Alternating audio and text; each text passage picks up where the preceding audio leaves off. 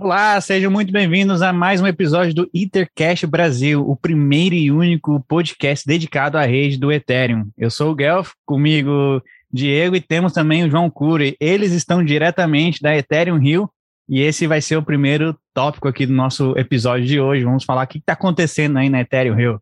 E aí, Diegão? Fala, Guelph, tudo bem? Fala aí, tudo bem com os nossos ouvintes? Como é que vocês estão, galera? Boa, e aí, pessoal? Tá ansioso aí? Muita novidade rolando. Esse, esse episódio vai ser bacana. A gente vai fazer uma. A gente vai contar para vocês uma experiência imersiva que a gente está tendo aqui. Já nos perdoe de antemão com, com a qualidade do áudio, se acontecer qualquer coisa aí, mas é que o pessoal tá ao vivo, remotamente, lá no Ethereum Rio. É isso? É a culpa do Brasil, a culpa não é nossa, não. Aqui não chegou 5G, não, cara. Não, a gente tá, tá fazendo o possível aqui para trazer a, a deixar o pessoal antenado com o que está acontecendo. Agora, no, no sábado e no domingo, né, foi, foi foram os, os, primeiros passos desse evento ali, o Buff Camp e tal. Amanhã gente começam as palestras, mas a gente já teve uma interação muito legal, cara. Pô, tem gente do Brasil todo, gente da América Latina, muita gente de fora do país, assim. É, muitos projetos aqui, isso é o que é o que faz falta, assim, né? Se encontrar essas pessoas e ver esses eventos assim presencial isso acontecendo aqui no Brasil é muito empolgante, assim, que seja o primeiro de vários, né? Boa, boa. Não, e é legal, eu tava até conversando com um cara grande de uma corretora aí, e ele tava falando, pô, é legal que quando você trabalha sozinho ali no escuro, você acha, chega um momento que você acha que você tá ficando louco, né, cara?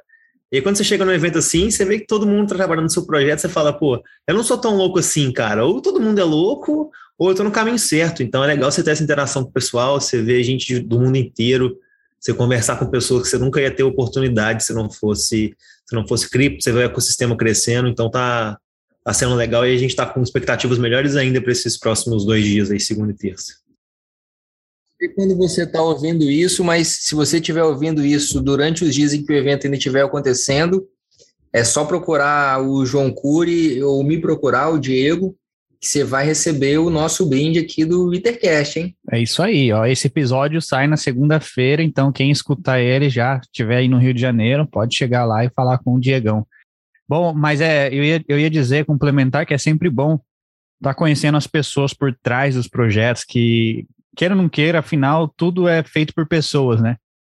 Então sempre é bom estar tá vendo quem está por trás, o que está acontecendo, quais são as novidades. E tem muita novidade aí da, da sobre, sobre o Ethereum, ou, Diego, ou Curi? Cara, cara, tem, tem sim, cara, tem sim. A gente teve uma, uma palestra hoje de um, um cara da Ethereum Foundation e ele se mostrou muito, mas muito animado mesmo com o ecossistema brasileiro. Ele com o ecossistema brasileiro com o ecossistema da América do Sul no geral. Ele falou que vai querer trazer um, mais um evento de cripto aqui vinculado ao Ethereum para o Brasil nesse ano, ainda no final do ano.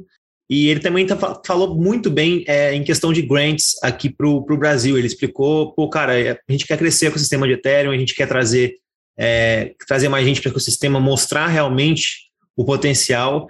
Mas ele também não poderia deixar de alfinetar um pouquinho, né? A hora que ele foi perguntado sobre soluções de camada 2, ele se mostrou muitíssimo animado. Aí, a hora que ele chegou na, na parte da Polygon, ele falou: É, tem a Polygon também, né? Então a gente já, já viu as preferências ali do pessoal da Ethereum Foundation. É, porque como a gente sempre fala aqui no nosso podcast, a Polygon ainda é uma side chain, eles, eles são responsáveis pela própria segurança, mas o intuito, a nossa esperança é que a Polygon se torne uma solução de camada 2, como, como as outras aí que a, gente, que a gente falou também no passado, como a Arbitrum, Optimism, isso é interessantíssimo. Boa, boa. E só, só para recapitular para o pessoal, então esperem aí, tanto o pessoal aqui do Brasil quanto o pessoal da América Latina. Ele falou que vai ter mais alguns eventos aqui na América Latina, acho que, salvo engano, na Colômbia também, sobre, sobre Ethereum, e que ele quer trazer também um evento de devs aqui para o Brasil, vinculado a Ethereum. Então, pô, é, só nesse ano vamos ter grandes novidades e quem sabe não trazer uma Ethereum Foundation de uma forma mais expressiva aqui para o Brasil como expoente da expoente Latam. E vocês concordam que mais do que nunca o Brasil precisa a adotar criptomoedas, a, não assim só a cripto, mas a tecnologia em geral, pelo, pelo cenário econômico, cenário político, vocês acreditam nisso?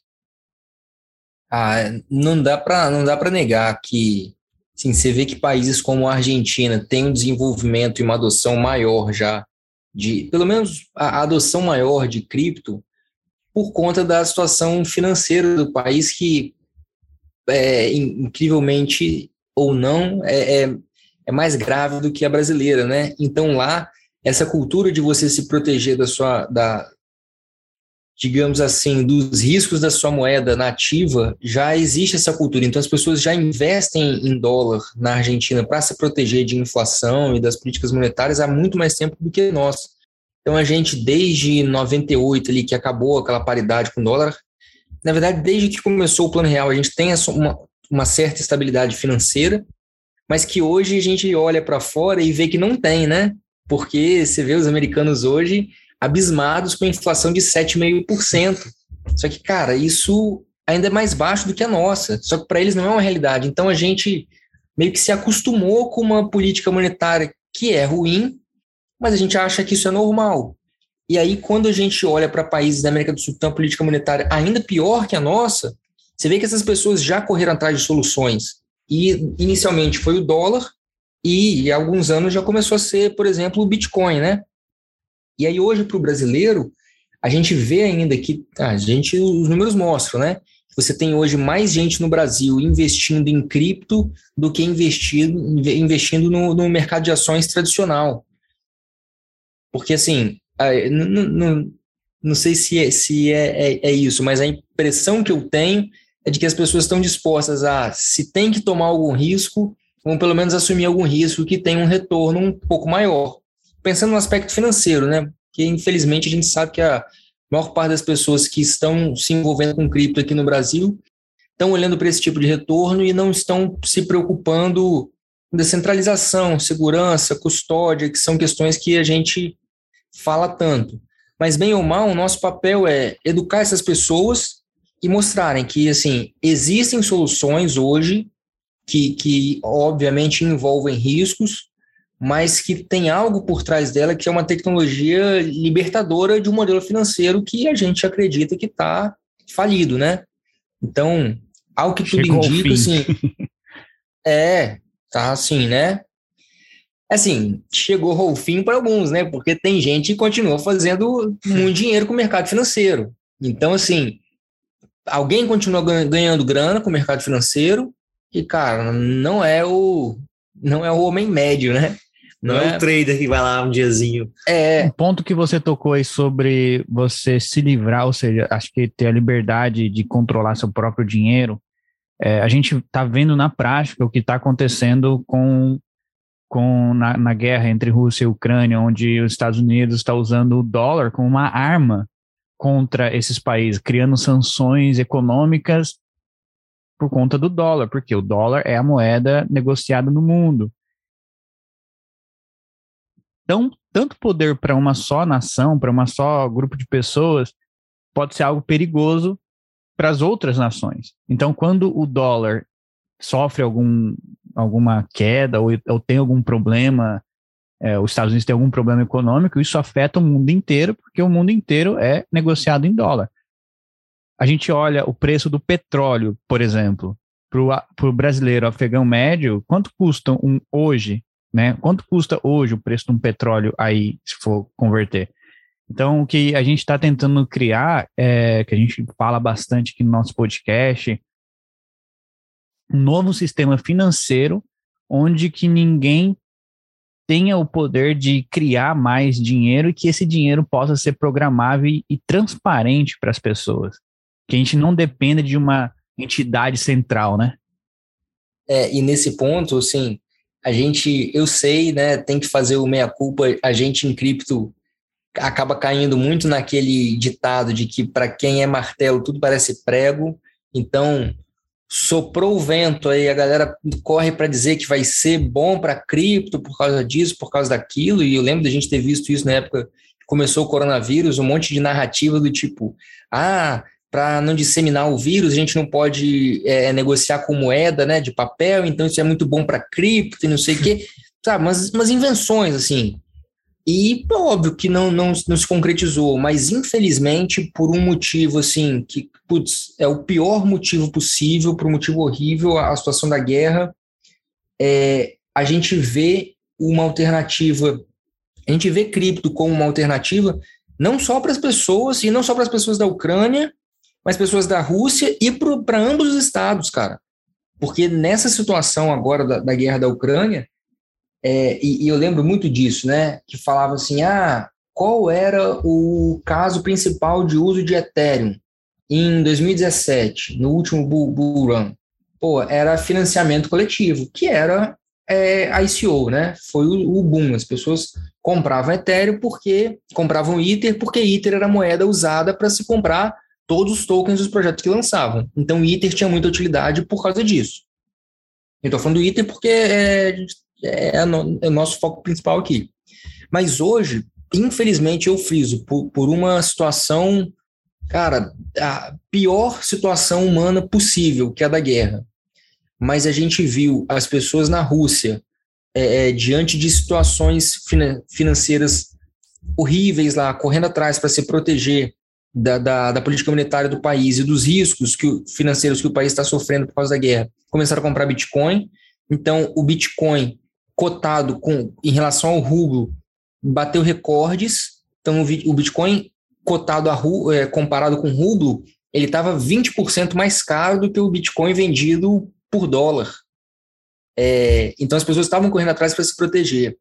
Por outro lado, na Ucrânia, associações, ONGs estavam recebendo doação com criptomoeda, porque era muito mais fácil você fazer uma transferência de cripto para uma associação direto lá, lá ela fazia dinheiro numa corretora muito facilmente e a gente já viu, tem, tem a Ukraine DAO, pô, ontem eu vi, cara, eles postando foto da galera, e não vou julgar o mérito de como esse dinheiro está sendo usado, o que eu estou querendo dizer é que esse dinheiro chegou lá com muita facilidade.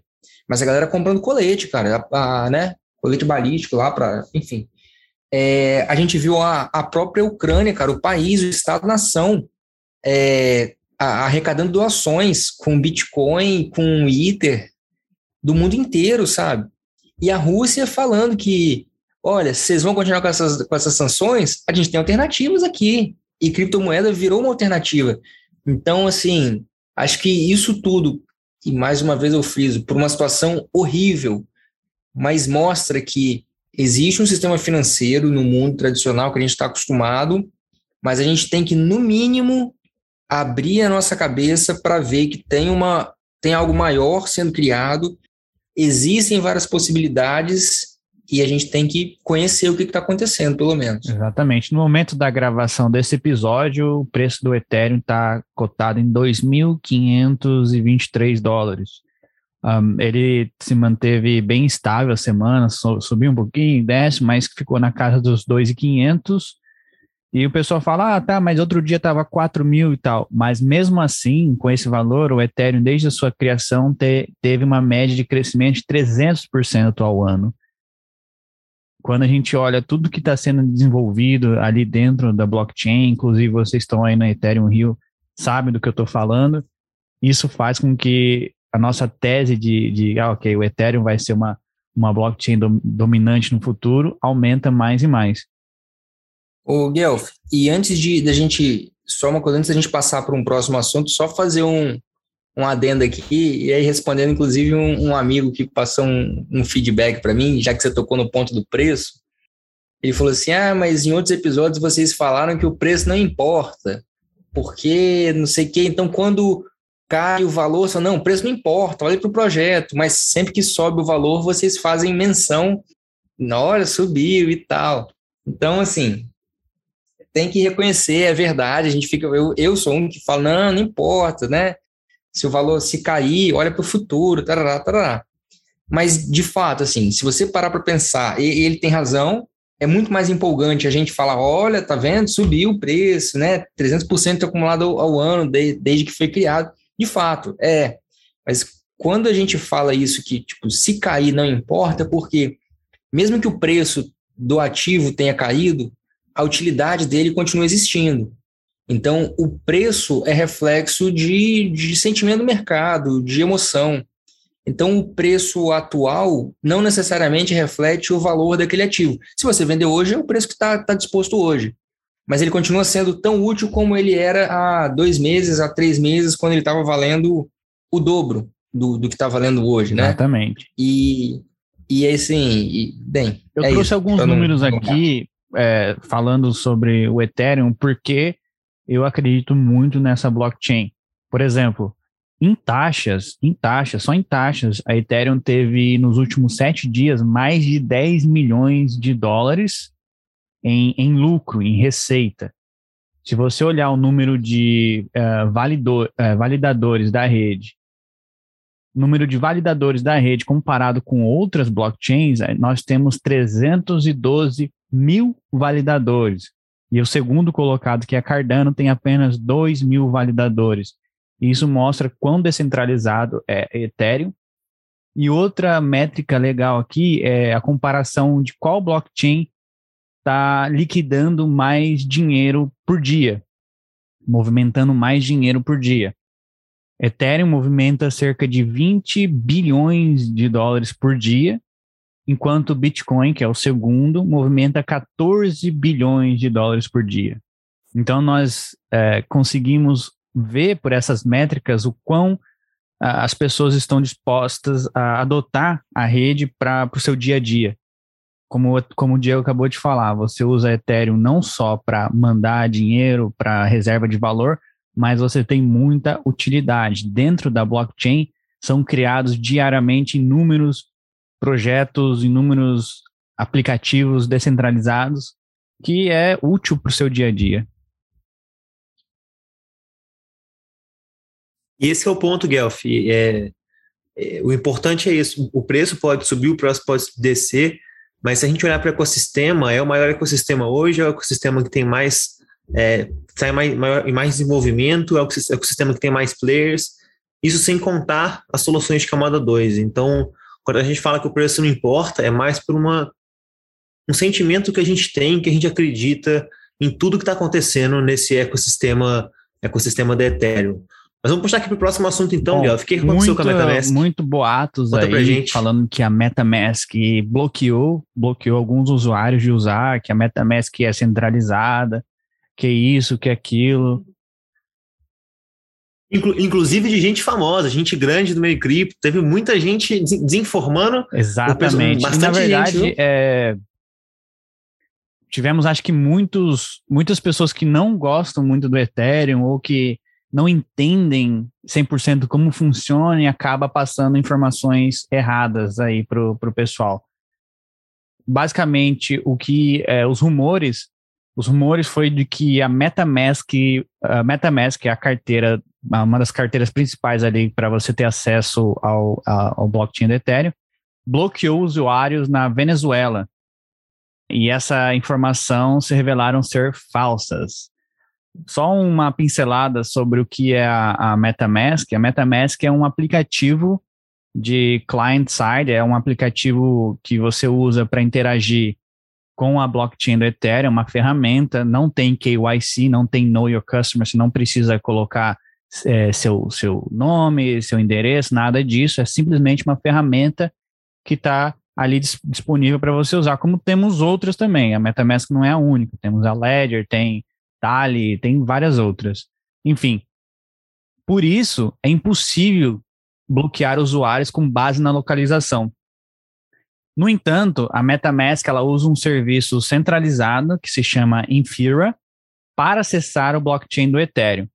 E a Infura foi a quem restringiu o acesso a usuários em países que estão na lista de sanções dos Estados Unidos.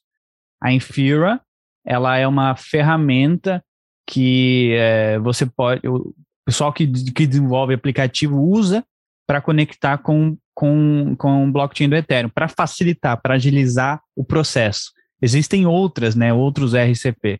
E a MetaMask, por ser é, uma ferramenta da mesma empresa, ela, ela, ela é só uma ferramenta, ela é, eles usam isso como default. Quando você baixa a, a, a, MetaMask, o default ali vai ser a Infura, mas você sempre pode estar trocando. Então, assim, a Infura, que é a empresa centralizada, ela impôs, na, na acho que foi numa quinta-feira, novos bloqueios geográficos que restringem o acesso a usuários em países sancionados. E acidentalmente eles bloquearam é, alguns países ali, como a Venezuela, por exemplo. Por isso que teve bastante FUD. No entanto, só, só para é, finalizar, a MetaMask ainda é uma ferramenta descentralizada, mas os seus provedores de serviço, o, o padrão, né, no caso que é, o, que é a Infura, ela geralmente não é muito descentralizada. E aí a Infira continua seguindo as orientações da, de sanções da, do, dos Estados Unidos. Por isso que, que teve isso daí. Mas o Diego pode até complementar, explicar como que você faz para sair disso, sabe? Se você, isso é uma preocupação com você. E outra preocupação que o pessoal falou também, Diego, foi que, ah, eu posso perder minhas, minhas criptos que estão na MetaMask. Minhas criptos POAPs que estão na MetaMask, pô. Então, né? MetaMask, como você falou, MetaMask é só uma aplicação. Quando a gente está usando, e, e, e, voltando aqui um passo no, no que a gente está conversando, eu fiquei refletindo sobre esse, esse aspecto, porque o que aconteceu? Quando essa notícia veio ao ar, um monte de gente relacionada à comunidade Bitcoin não perdeu tempo em começar a criticar MetaMask, Ethereum e falar, nossa, como que isso é um aplicativo descentralizado se eles podem bloquear o uso? Né? Pô, não é censorship resistant? Então, como que, que você tem esse aplicativo para interagir com o Ethereum e de repente você não pode usar mais? Então, uma coisa que fique bem clara, Ethereum é uma aplicação. A blockchain Ethereum é uma aplicação e você pode interagir com ela você só precisa ter ela instalada no seu computador e você pode interagir com ela, sem problema nenhum. Isso nunca vai deixar de acontecer. Pelo menos nos moldes que o Ethereum está hoje. O que, que acontece? Para facilitar a vida das pessoas, a MetaMask é uma extensão que você instala no seu browser e aí o browser vai ser só uma janela para você interagir com aplicativos descentralizados. Um aplicativo descentralizado não é um site, é um aplicativo. O site é a cara que você vê no seu browser. E o que você usa para interagir com aquele aplicativo é a MetaMask, que é só uma ferramenta. E é, é uma empresa que desenvolve a MetaMask, e essa empresa, ela usa um servidor de uma outra empresa que é a Infura. Então, assim, se você quiser de fato fazer o máximo pela descentralização, rode o seu node de Ethereum, interaja com a blockchain diretamente. Você nunca vai ser sancionado se você fizer isso. Agora, é a coisa mais amigável de se fazer? Não, não é. Não é. Você tem clientes muito leves de Ethereum, então você pode rodar um node de Ethereum no seu computador. Você não vai estar minerando, você só vai estar rodando um node para você interagir. Mas o que, que as pessoas fazem? Para tentar tornar isso mais acessível, criam-se ferramentas que facilitam a interação das pessoas. É só isso. E a MetaMask é só uma ferramenta. Por padrão, ela está configurada para usar um serviço da Infura. Só. Então, a Infura, como é uma empresa, é uma empresa americana, ela tem que submeter às leis norte-americanas. Isso não quer dizer que você tem limitação para interagir com o Ethereum. Não.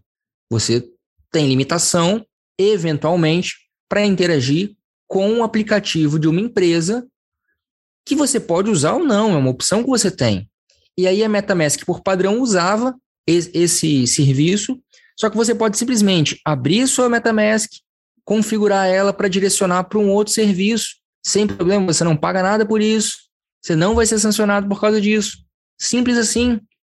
E melhor, e, e aí eu, eu entendo que existe uma crítica do pessoal de Bitcoin e agora também eu não vou perder a oportunidade de falar. O pessoal de Bitcoin fica reclamando: ah, vocês não focam tanto em descentralização quanto a gente. Claro, vocês não têm, vocês têm que focar em descentralização, vocês não estão criando nada. É a única coisa que tem que É, vocês estão falando de rede Lightning, que ninguém usa. Diz para mim, uma exchange que use rede Lightning. E é centralizado pra gente poder fazer saque. Lightning. É, cara, você quer comprar Bitcoin então, pela Lightning, você E aí o pessoal fica comparando, é, e o pessoal fica comparando, por exemplo, número de transações na rede Ethereum, velocidade com Bitcoin. Aí quando você vai ver o que eles estão usando para comparar, eles estão comparando o mainnet de Ethereum com segunda camada de Bitcoin. Então, óbvio que a gente não está falando aqui de descentralização, e não porque não é importante, e veja, quando eu estou falando nós, eu estou falando da comunidade Ethereum, porque a gente aqui no Ethercast, a gente sempre falou de descentralização. Sempre bateu nessa tecla. Agora, a gente tem muito mais coisa para falar, porque tem aplicativo descentralizado, tem descentralização de identidade, tem, tem um mundo financeiro sendo criado aqui. E tudo bem, né? Já falei aqui, já, já, já disse dos méritos do Bitcoin, adoro, né? É, é, é, o que é Bitcoin, ainda é a maior blockchain do mundo, é, é o primeiro passo para quem vem a cripto, tem todos os méritos. Mas o pessoal fica criticando Ethereum porque eles não têm mais o que falar, ué. Me parece que é isso. Então, assim. desenvolver, né? É. Então, assim, se você quer fazer o máximo pela descentralização, entra no site www.ethereumfoundation.org. Traduz o site, tem a versão brasileira dele. Você vai ter na parte lá, no menu, é, rodar um node ou ser validador. Vai te ensinar, vai ter um tutorial. Rode seu node, interaja. Só você nunca vai ser sancionado por causa disso. Para o pessoal o que é a Infira, eu peguei aqui no site deles, que é a Infira. Ela fornece infraestrutura de classe mundial para desenvolvedores para garantir que seus aplicativos descentralizados sejam dimensionados para atender a demanda do usuário. Se você quiser construir um aplicativo em uma blockchain como Ethereum, você precisa de uma conexão com a rede. E aí a Infira, ela fornece um API, API, desculpa, uh, que garante o acesso mais fácil e confiável às redes de Web3. E, e hoje em dia é uma das mais utilizadas.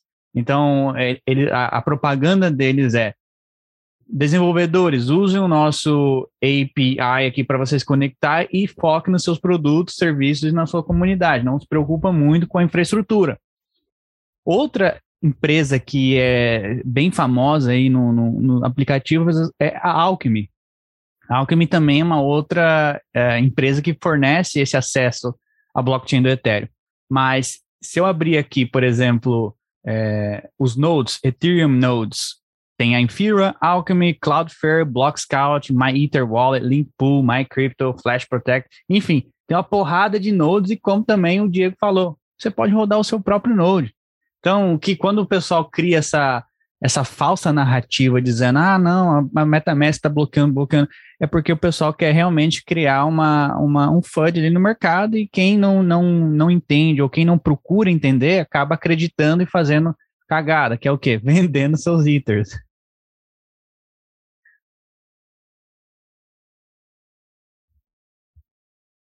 Enfim, o nosso papel está aqui é para tentar esclarecer. Porque quando você, se você não conhece e lê alguém que tem alguns milhares de seguidores falando, ah, é centralizado, e você não entende, você tem a tendência de acreditar. Se a pessoa tiver retórica, ela te convence. Então, o que a gente tenta fazer é trazer Resumindo o outro lado da moeda. Tudo isso, MetaMask, ela não é centralizada. MetaMask não fica com as suas criptos ali, nem seus, seus NFTs. Toda a sua cripto que você compra na blockchain do Ethereum fica na blockchain, no blockchain. Se caso a, MetaMask amanhã parar de funcionar ou der algum problema, você sempre pode estar tá tirando as suas criptos ou movendo elas diretamente é, na, na, no Block Explorer ali, conecta a sua carteira ou, ou entra ali com a sua private key, com a sua public key, e você consegue resgatar todas as suas NFTs, toda a sua, sua cripto. Então, a MetaMask é só aquela ponte que conecta você ao, ao blockchain do Ethereum. É, é aquela questão de UX, né, o, o Diego, basicamente. Ela, ela, ela é a maior Exatamente. ponte, mas ela não é Se única. isso te incomoda, usa outra. É. E o UX dela também nem tão bom, não, pô. É. A gente acabou de ter uma experiência aqui que o UX dela também, às vezes. Não, mas é, mas é só para falar assim: o UX não é bom, mas é como se fosse o UX no mundo convencional. Como que você vai interagir com Ethereum hoje se você não for um cara que sabe programar, um cara que entende ali é, como funciona o ecossistema? Como que você vai interagir sem usar, é, sem utilizar, por exemplo, a MetaMask, sabe? Então, se você tem que programar, colocar código e tudo, é, é possível, mas tem a MetaMask para facilitar o usuário, é, né? Não é excelente, mas é, não é excelente, mas ainda é o melhor que existe, na minha opinião, assim, é o mais fácil de se mexer. É, no, no fim das contas é um facilitador entre o, a blockchain e o usuário final, né, cara? A, ainda é um mal necessário para a maior parte Outra das pessoas. coisa, uma, isso aqui é uma recomendação é, extremamente importante, aliás, é uma sugestão extremamente importante tente não manter suas criptos, principalmente seus Ether, usando a, a chave privada da MetaMask no, no, no browser. Com, compre uma, uma carteira, um hardware wallet, que é um Ledger ou um Trezor, deixa suas, suas criptos ali, fora, offline, que não tenham conexão. Porque se caso é, seu computador for invadido, hackeado e suas criptos estiverem na private key da sua carteira, da sua MetaMask, enfim, é mais fácil de alguma pessoa entrar e, e limpar a sua, sua carteira. Então, tente manter ela dentro de uma carteira offline, que é o que a gente chama de, de cold wallet, é Ledger, Treasure, ao invés de manter todo o seu patrimônio ali na, nas hot wallets. Muito poucas pessoas que eu vejo aqui falam sobre isso, mas isso é extremamente importante. Não, e é importante falar também que, que pô, as, se, se você perder suas, suas criptomoedas, não vai ser porque a MetaMask deu um problema, não vai ser porque é, invadiram sua carteira, pode ser simplesmente pelo fato de que seu PC foi invadido. Então, isso que você acabou de falar é super importante. Acho que muitas pessoas nem valorizam tanto isso quanto deveriam. É, pô, é muito fácil PC ser invadido. Você pegar, entrar em algum site, clicar em algum link. É uma, coisa, uma das coisas literalmente mais fáceis do mundo de acontecer, ainda mais a gente que navega navega em cripto, está sempre ali mexendo com um protocolo novo, mexendo com um site novo. Então, essa recomendação que você fez é extremamente importante. Não adianta depois vir falar: ah, não, alguém entrou na minha MetaMask. Ah, não, alguém roubou minha chave privada. Cara, só vão, só vão roubar sua chave se você tirar a print dela e colocar, por exemplo, no, no Google Drive ou na nuvem. Então, a, gente sempre, sempre tenta frisar isso, cara. Sempre deixe, é, pelo menos, a maior parte do seu patrimônio em cold storage. Anote suas chaves privadas em um papel ou em um metal.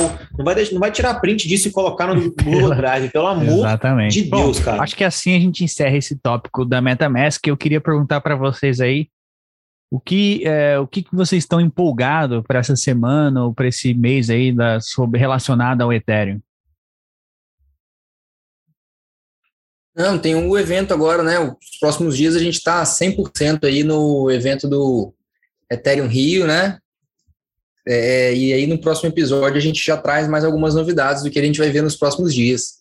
É, aguardem nosso Twitter, a gente vai postar bastante coisa nesses próximos dias. É, a gente está vendo bastante coisa interessantíssima para o ecossistema do Ethereum, bastante desenvolvedores, bastante pessoas extremamente importantes relevantes é, para o ecossistema. Amanhã a gente está com uma expectativa muito grande de encontrar a Camila Russo, criadora do The Defiant. Então a gente está com altas expectativas para o evento. Vamos atualizando vocês, postando no nosso Twitter. E se Deus quiser também, é, esse ano teremos mais eventos. E se Deus quiser mais ainda, contaremos com o time todo é do Ethercast. É isso aí, Guilherme. É Esperamos aí. você na Então, próxima. beleza, pessoal. Eu queria só agradecer. E lembrando que nada que foi falado aqui é nenhuma recomendação de investimentos ou fiscal por favor, façam suas próprias pesquisas, mas agradecemos a sua audiência e a sua paciência aqui conosco no, no dia de hoje. Valeu, pessoal. Valeu, galera. Valeu, galera.